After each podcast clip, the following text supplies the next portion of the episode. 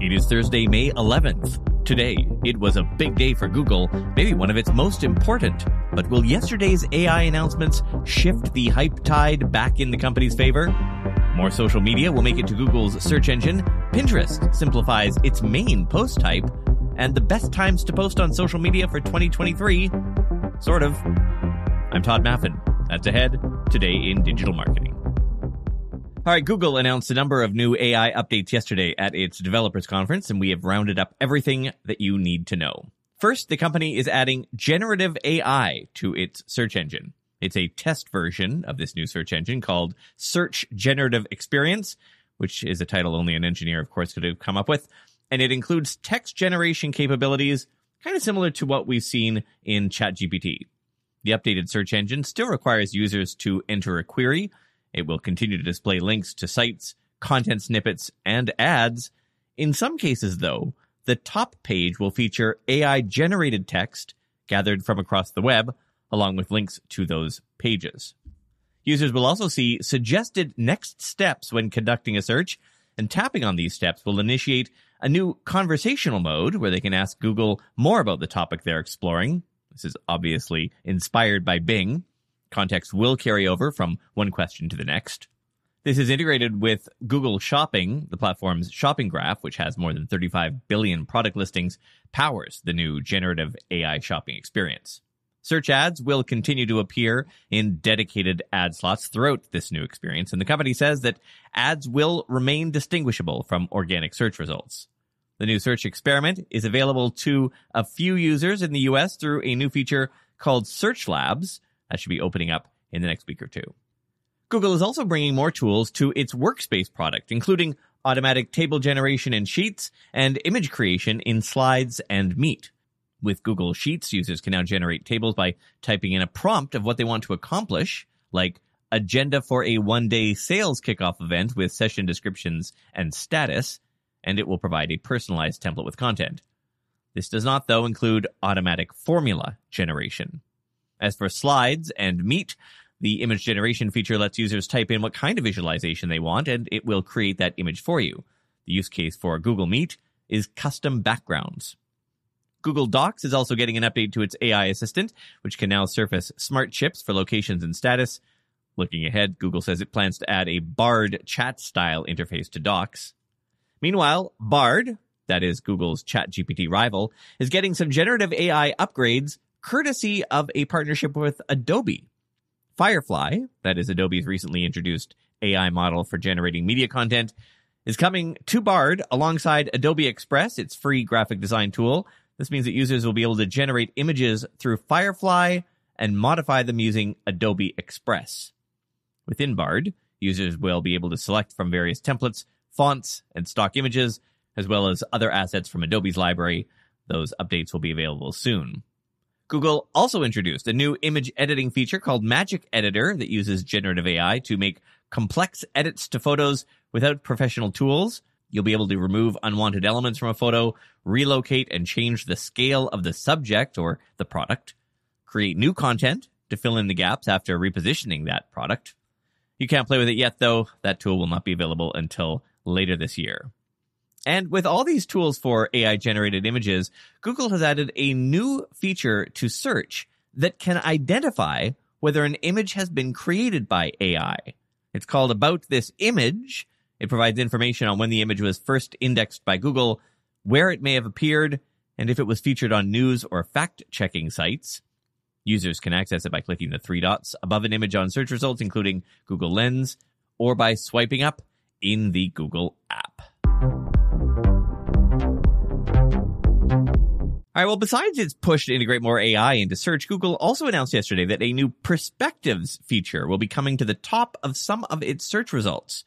As it looks to reclaim search traffic from some of the newer kids on the block, this new feature will let users access content like TikTok videos and Reddit links directly in search results without having to append the platform name to their query.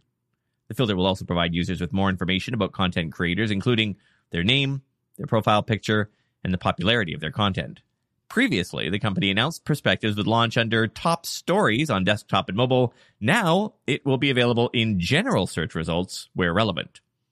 Google added it's developing an enhanced system for understanding and ranking personal content, as well as improving how it ranks review content on search by giving more weight to high quality sites that include original information.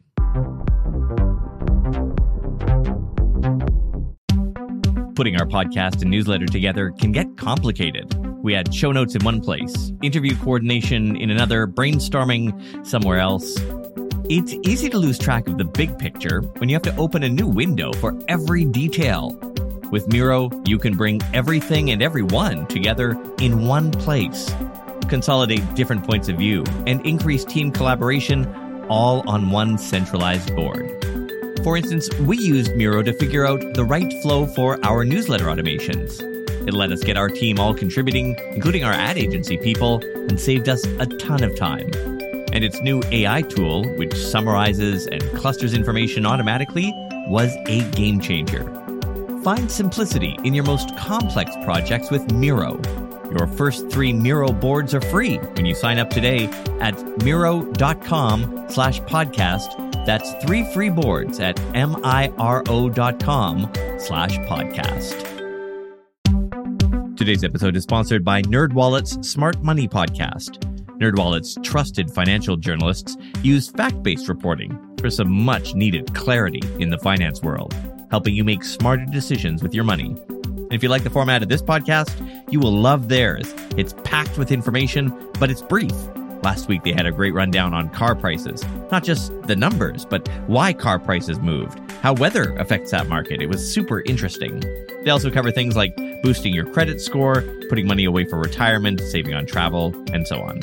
So yeah, listen to NerdWallet's Smart Money podcast on your favorite podcast app.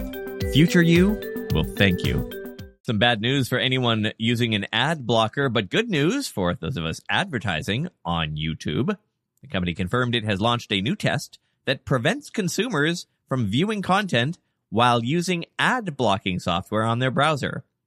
As a result, some users have reported seeing a new pop-up message while trying to watch videos, which notifies them that ad blockers are not permitted on the platform. According to the pop-up, users must either disable their ad blocker or sign up for a YouTube premium membership where they can go ad-free. Changes coming for brands and social media marketers on Pinterest. The platform is streamlining its tools for all pin formats into one creation flow, combining video pins and images, as well as other editing features like stickers and overlay text, all into a single post format. Now, to create video or image content, you just select the Create a Pin option. This update will give all Pinterest users access to features that were previously only available with idea pins or users with a business account like post publish editing, flexible aspect ratios, and links. All pins will have the option to include external links to direct users to a website. Pinterest has also introduced new performance metrics, including views and watch time across all pins, pin scheduling, as well as pin components like title details and links post publication. If you are looking to maximize engagement, social media management platform Sprout Social recently published its annual report on the best times to post on all social platforms. According to the report, the best time to post on Facebook is weekday mornings, specifically 8 a.m. to 1 p.m., Monday to Thursday in your local time. No real surprise that weekdays outperform weekends. On Instagram, most engagement occurs during the mornings, with the most effective posting times being Mondays from 10 a.m. to noon, Tuesdays from 9 a.m. to 1 p.m., Wednesday, 10 a.m. to 1 p.m., and Fridays, 9 a.m. to 11 a.m. Notably, Sunday is the worst day for engagement on Facebook and Instagram. As for TikTok, engagement is higher during the afternoons, with the optimal times being Tuesday to Thursday after 2 p.m., but before 6 p.m. The data suggests that weekends are not that great for TikTok engagement either. For LinkedIn company pages, Tuesdays and Wednesdays from 10 a.m. to noon are the best times to post. Again, weekends not so good. And as far as Pinterest goes, engagement peaks between 1 p.m. and 3 p.m. Tuesday to Thursday. Full disclosure, our agency uses Sprout Social as one of its engagement tools. We do pay for it, and several years ago we received a small amount of revenue from the company from referral links. We got spring back, so I'm going out for a walk. Thanks for listening. I'm Tod Maffin. See you tomorrow.